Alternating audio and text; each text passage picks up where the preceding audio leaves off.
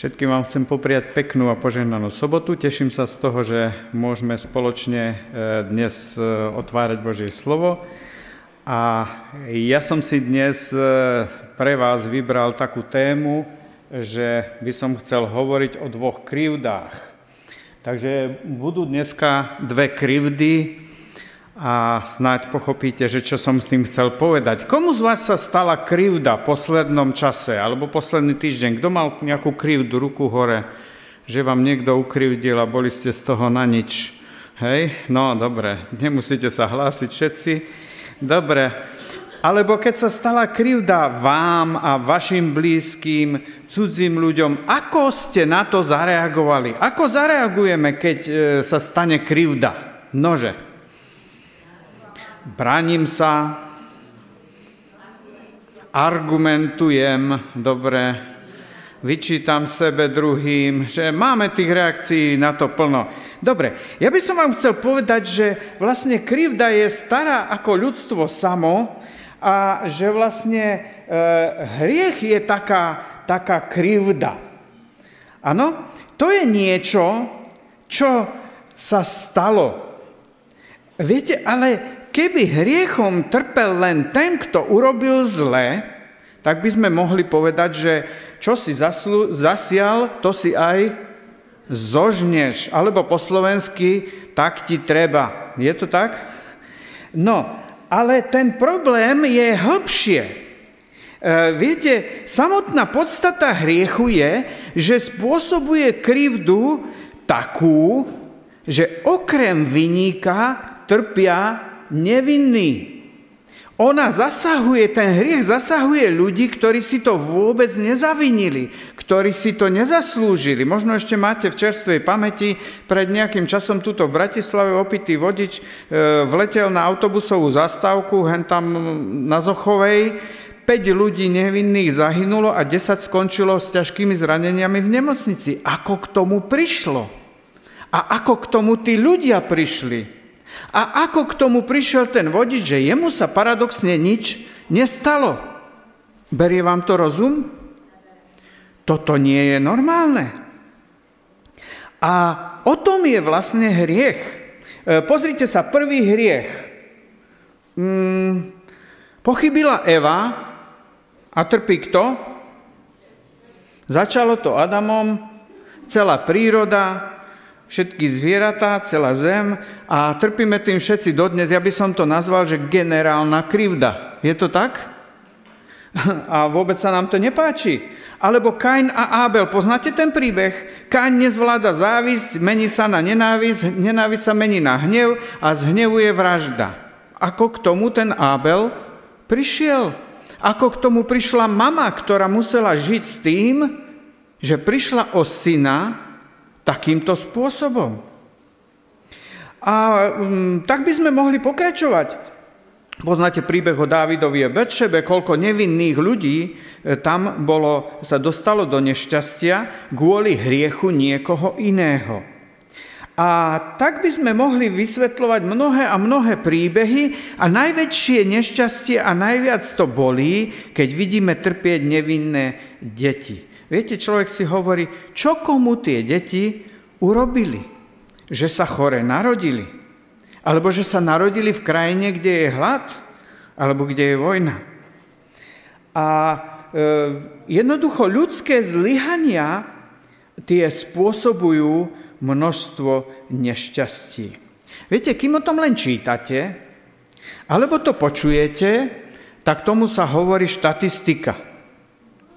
Ale ak ste zaplavení denne len číslami, tak sa voči tomu stávame akýsi otrlí, imúnni. Ako keby sa nás to netýkalo. Lenže keď, ťa os- keď sa osobne dotknete čo len jedného príbehu, tak zistíte, že to je veľmi, veľmi bolavá téma. Pretože tie obete, tie majú aj mená. Tie majú svoje príbehy. E, jeden taký príbeh vám chcem tu len ukázať. Ten je mne strašne blízky. Tento chlapček sa volá Bienajme Mukiza. meno ťažké. A tento Bienajme e, Mukiza e, sa narodil v Kongu, v jednej dedine horskej a e, narodil sa s postihnutím, neprimerane mu začala e, rásť hlavička e, z, e, z tejto choroby a e, všimli si to najprv rodičia a začali s tým niečo robiť, len to nebolo možné, e, pretože dostupnosť lekárskej starostlivosti a tak ďalej. A potom si to všimli susedia. A keď si to všimli susedia, nastal problém. Viete aký? Kto vie, akú chorobu ten chlapec má a či to nechytia aj naše deti. A rodina dostala ultimátum. Máte len dve možnosti Buď sa zbavíte toho dieťaťa vy, alebo celá, rodin, alebo celá rodina z našej dediny, chodte preč. A oni utiekli z Konga, prešli cez hranice do Ugandy a tam e, v Ugande ich prichýlili v utečeneckom tábore, ktorý sa volá Čáka 2 a e, keďže sú to ľudia, ktorí e, tam našli svojich spoluveriacich e, v spoločenstve Církvy Adventistov 7. dňa, ten zbor ich prijal, pomohli im postaviť si malú hlinenú chatrču, ktorú vidíte tam na obrázku a táto rodina tam žije v blízkosti zboru. Bienajme Mukiza je tam. Keď som ten zbor prvýkrát navštívil, tak e, bol tam otec tohoto chlapčeka a prišli sme na návštevu k ním domov. A on robí diakona vo zbore. A tá rodina prosila, mohli by ste aspoň vozíček pre toho e, chlapčeka, aby mohol začať chodiť. A tak sme vtedy zohnali pre neho vozíček. A postupom času e, ľudia, ktorí v tom zbore žijú, oni založili aj školu dokonca dve. Jedna je materská škola a jedna je základná škola a v tej základnej škole viacerí z vás máte svoje adoptované deti. Jedno z tých detí, ktoré do tejto školy e, už začalo aj chodiť, je aj toto Bienajme Mukiza. A ja som veľmi vďačný, e, že tento chlapček e, sa trošku už aj stavia na nohy a že tento chlapček, jeho príbeh sa môže pomaličky meniť. A nie je to jednoduché, pretože dotknúť sa krivdy niekoho druhého je vždycky veľmi bolavá vec. Čo urobíme teda s tým nešťastím a dôsledkami krivdy? Viete, niekedy si ľudia to nešťastie spôsobia sami a my poznáme príčinu a tam môžeme povedať, no tak čo si zasial, to si žneš. Avšak oveľa častejšie eh, sme obeťou dôsledkov chyby alebo hriechu niekoho iného. A nedokážeme to ovplyvniť. A niekedy ani netušíme, kto to zapríčinil a prečo musí trpieť. Je na to niekoľko riešení. Takže čo s tou krivdou? E, dobre, takže poďme. Čo s tými dôsledkami e, krivdy? Existujú určité riešenia ľudské. Takže prvé riešenie. E, prvé riešenie je nevšímať si to a ignorovať. Poznáte také riešenie? Veľmi časté, bežné a veľmi pohodlné, že? A na to si zvykneme. Čo ťa nepáli, nehas.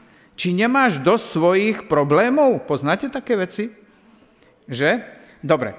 E, potom je druhé riešenie, e, že to vysvetlíme a povieme, viete, a to sa stalo preto, že to a ono a ten človek tak a onak a viete, ono je to tak a tak. A my tomu venujeme čas. A niekto možno povie, ja som mu musel ublížiť, lebo on ma provokoval, alebo on si to zaslúžil. Lenže povedzte mi, komu pomôže e, to vysvetľovanie? Že? A potom e, môžeme hľadať vyníka a toho vyníka označiť. A ľudia sa pýtajú, a prečo sa to stalo? A my sme tí múdri, ktorí povieme, že viete, a to je tak. A ľudia to chcú počuť. A nám sa to páči. A prepáčte, uľavíme si vlastnému svedomiu, že čo si sme k tomu povedali, ale nič sme nevyriešili. Krivda je ďalej. Komu to pomôže? Poznáte príbeh o Jobovi? Celá biblická kniha, a hovorí sa, že je ešte staršie ako knihy Mojžišové historicky, pretože tam je ten príbeh, že stane sa niečo zlé, poďme o tom diskutovať. Že? Tak si hovorím, či tie naše zbory sú tie diskuzné kluby, ktoré by mali o tom diskutovať. A poďme nájsť nejakého vyníka. Čo s tými dôsledkami e, toho nešťastia, tej krivdy, ktorá sa stala. A potom je tu božské riešenie. Ja som ho nazval, že božské, pretože to je, ako to rieši Pán Boh a ako by sme to mohli aj riešiť my. Nie, že o tom rozprávať, ale pomáhať. E, a tu je taký určitý paradox. My môžeme to utrpenie zmierniť, a my môžeme určitým spôsobom pomôcť. My môžeme urobiť to, čo je možné z našej síly, z našej strany. Uh, viete, a teraz e, prichádzam k tomu, uh, k tomu problému, ktorý ja nazývam, že dve krivdy. Prosím vás, tá krivda nie je len jedna, ale tie krivdy sú dve. Tá prvá krivda je, že za tým je nezaslúžené zlo. Človeku sa stane niečo, čo si nezaslúžil. A aká je na, aké je na to jediné riešenie? Na prvú krivdu je riešenie krivda druhá a to je nezaslúžené dobro.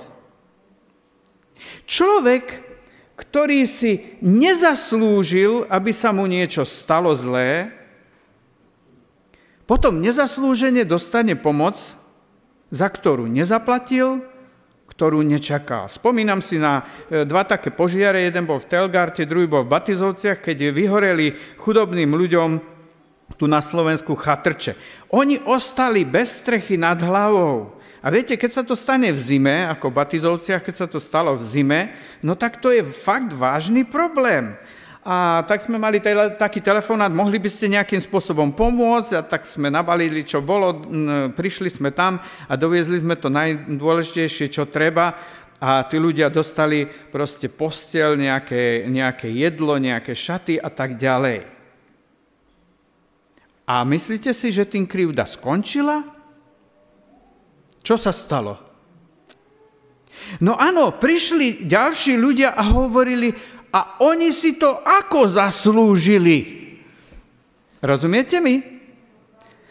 A tu sa vlastne stala krivda číslo 2. Pretože človek, ktorý na začiatku nezavinenie o všetko prišiel, teraz zase dostal niečo, čo si nezaslúžil. Na začiatku si nezaslúžil ten problém, a na konci si nezaslúžil tú pomoc. Nezaslúžené nešťastie sa lieči nezaslúženou milosťou. Nezaslúžené zlo sa vyvažuje nezaslúženým dobrom. Ale aj jedno, aj druhé ľuďom pripadá ako nejaká krivda. Pretože potom sú tam ešte ďalší ľudia, ktorí povedia, no oni dostali nové postele a my čo? Rozumiete mi? Pretože to je tiež nezaslúžene. Milosť sa nenárokuje. A chcel by som, aby sme si uvedomili dnes, e, ako to vlastne je. Aký je Pán Boh vo vzťahu k tejto krivde? Veľký príbeh, ktorý poznáme pod názvom Plán spásy, hovorí o tom, ako sa pán Boh vysporiadal s krivdou, ktorú spôsobil hriech. A tak učme sa od pána Boha. Viete, čo je zvláštne? Pánu Bohu to nie je lahostajné. E, pán Boh neskončil tým, že skonštatoval, veď som vás na to upozornil. Ale pán Boh má záujem to riešiť. Pán Boh ponúka pomoc ľuďom, ktorých sa to dotklo. A e, z Božej strany je tam záujem a my tomu nazývame, že to je plán spasenia. Pán Boh zmierňuje utrpenie e, tých ľudí a robí to už dnes.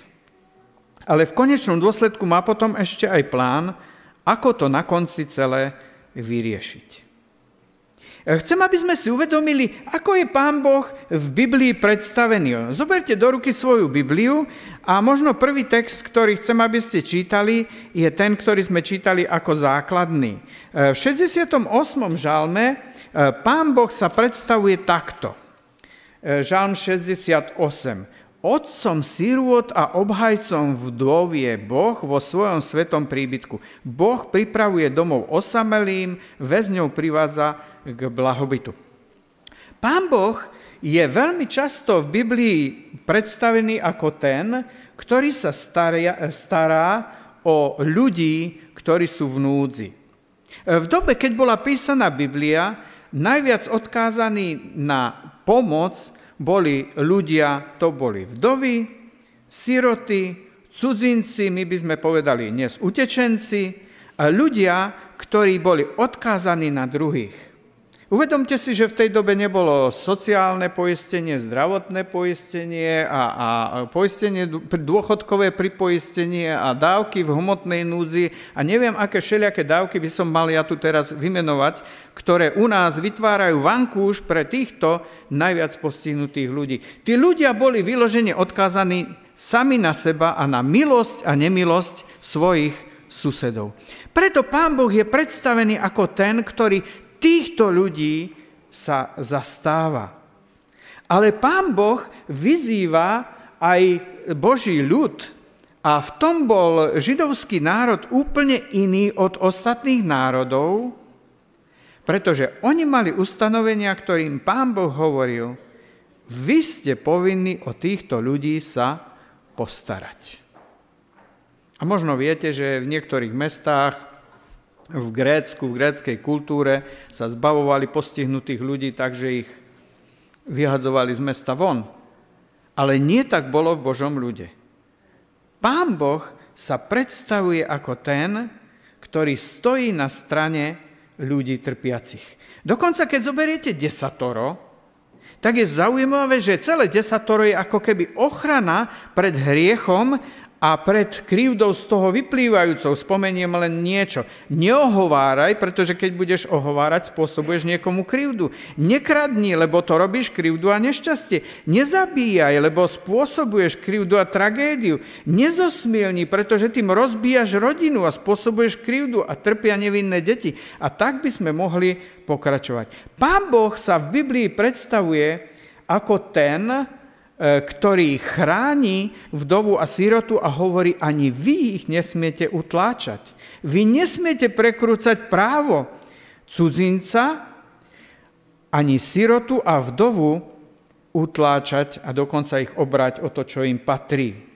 Hospodin je predstavený ako ten, ktorý týchto ľudí chráni.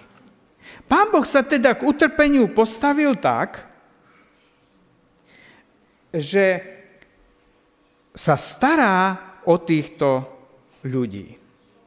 Máme sa od neho čo učiť, že? A poďme teraz e, do Novej zmluvy. Ako je predstavený Ježiš? Je zaznamenaných veľmi veľa činov, e, ktoré Ježiš vykonal, ale len niekoľko kázaní. Jedno z tých kázaní je zaznamenané u Lukáša 4. kapitole, pozrite sa do svojej Biblie, a tam máme doslova napísané, že Ježiš zobral písmo a aj čo prečítal. A presne aj odcitované, čo Ježiš prečítal a ako to vysvetlil. A to je u Lukáša v 4. kapitole od 18. verša. E, tam je napísané, že teda predtým, že prišiel do Nazareta, že tam prišiel do synagógy, podali mu knihu, on ju otvoril a otvoril ju presne tam, kde otvoriť chcel a prečítal to, čo považoval za dôležité, aby prečítal. A on hovorí takto.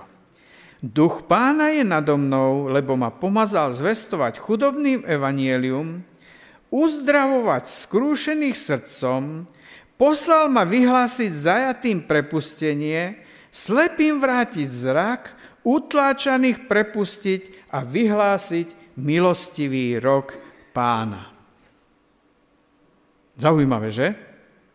A potom je tam napísané, že Ježiš knihu zavrel, položil ju, podal ju služobníkovi, služobník tú knihu odložil na posvetné miesto a Ježiš si sadol a ešte pár slov k tomu dodal. A viete, čo bolo tých pár slov? A toto, teraz to parafrazujem, a toto je to, na čo ja som sem medzi vás prišiel. Bodka. A reakciu tam poznáte, že neboli s tým úplne celkom happy, že?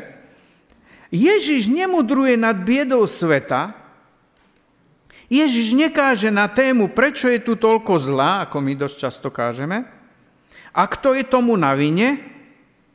Ježiš nepoučuje, čo majú robiť iní, ale Ježiš prišiel, postavil sa na tú kazateľnicu a povedal, viete, a to je o mne, a toto je moje životné poslanie.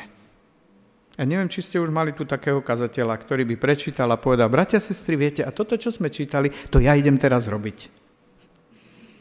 To aj ja som sa teraz naučil dneska ráno, keď som to znova čítal a hovorím, ty, a to, to Ježiš to úplne ináč robil ako my.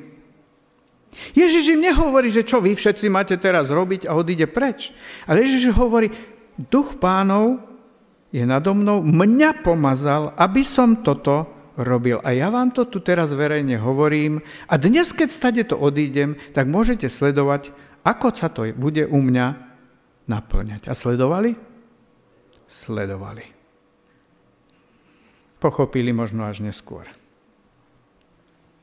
Ježiš teda verejne vyhlasuje, čo prijal ako svoje poslanie, životné poslanie a k čomu ho pomazal Svetý Duch.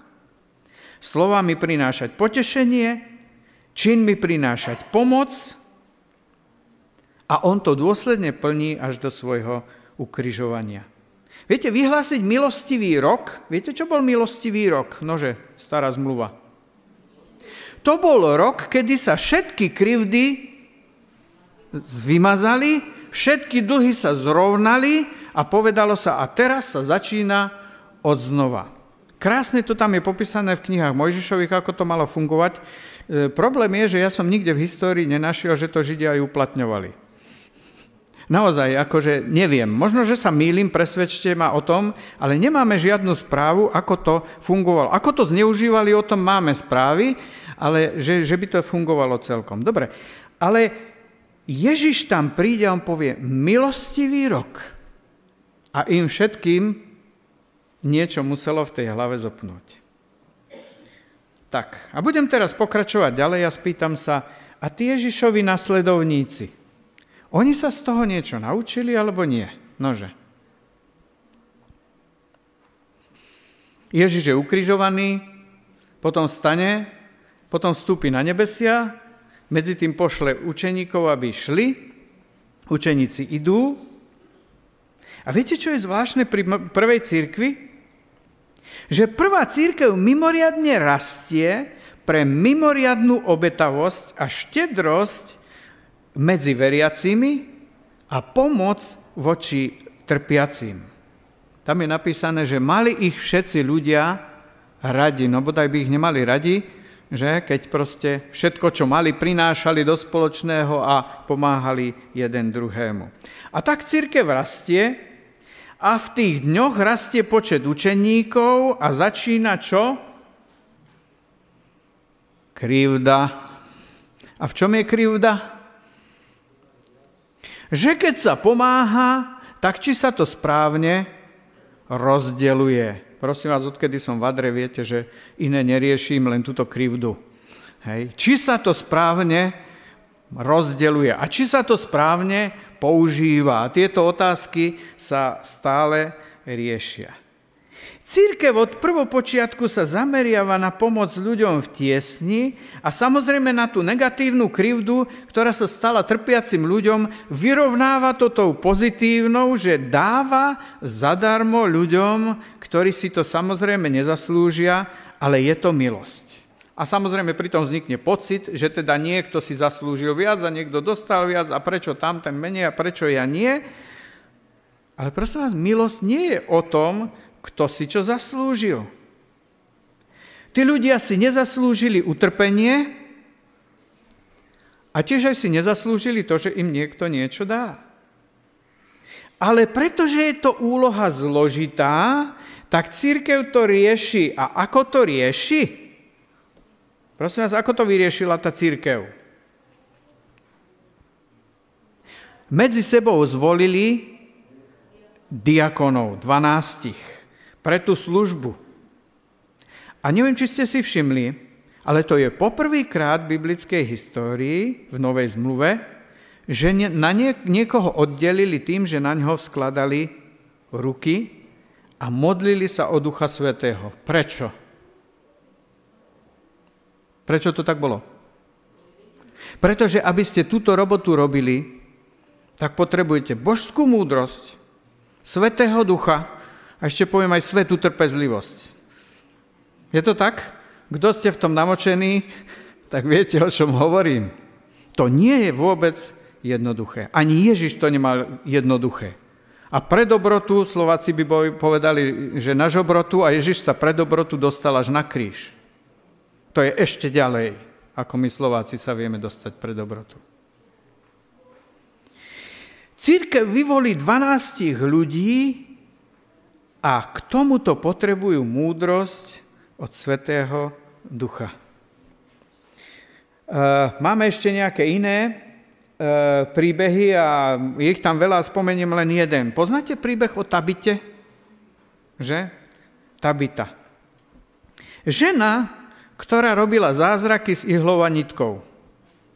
Úžasná vec. A táto Tabita je tak mimoriadná kresťanka, že keď tam Peter prišiel, tak ľudia ho obstúpili a tam je napísané, všetky vdovy plakali a ukazovali, čo ona pre nich urobila. Tento príbeh hovorí o tom, že tí ľudia si ani nevedeli predstaviť, ako by bez jej služby dokázali prežiť. Prosím vás, takto vás poznajú? Ako poznajú zbor Cablkova 3 v Bratislave? To je miesto, čo keby zavreli, tak my nevieme, ako tá Bratislava prežije najbližší mesiac. Uvažujte o tom.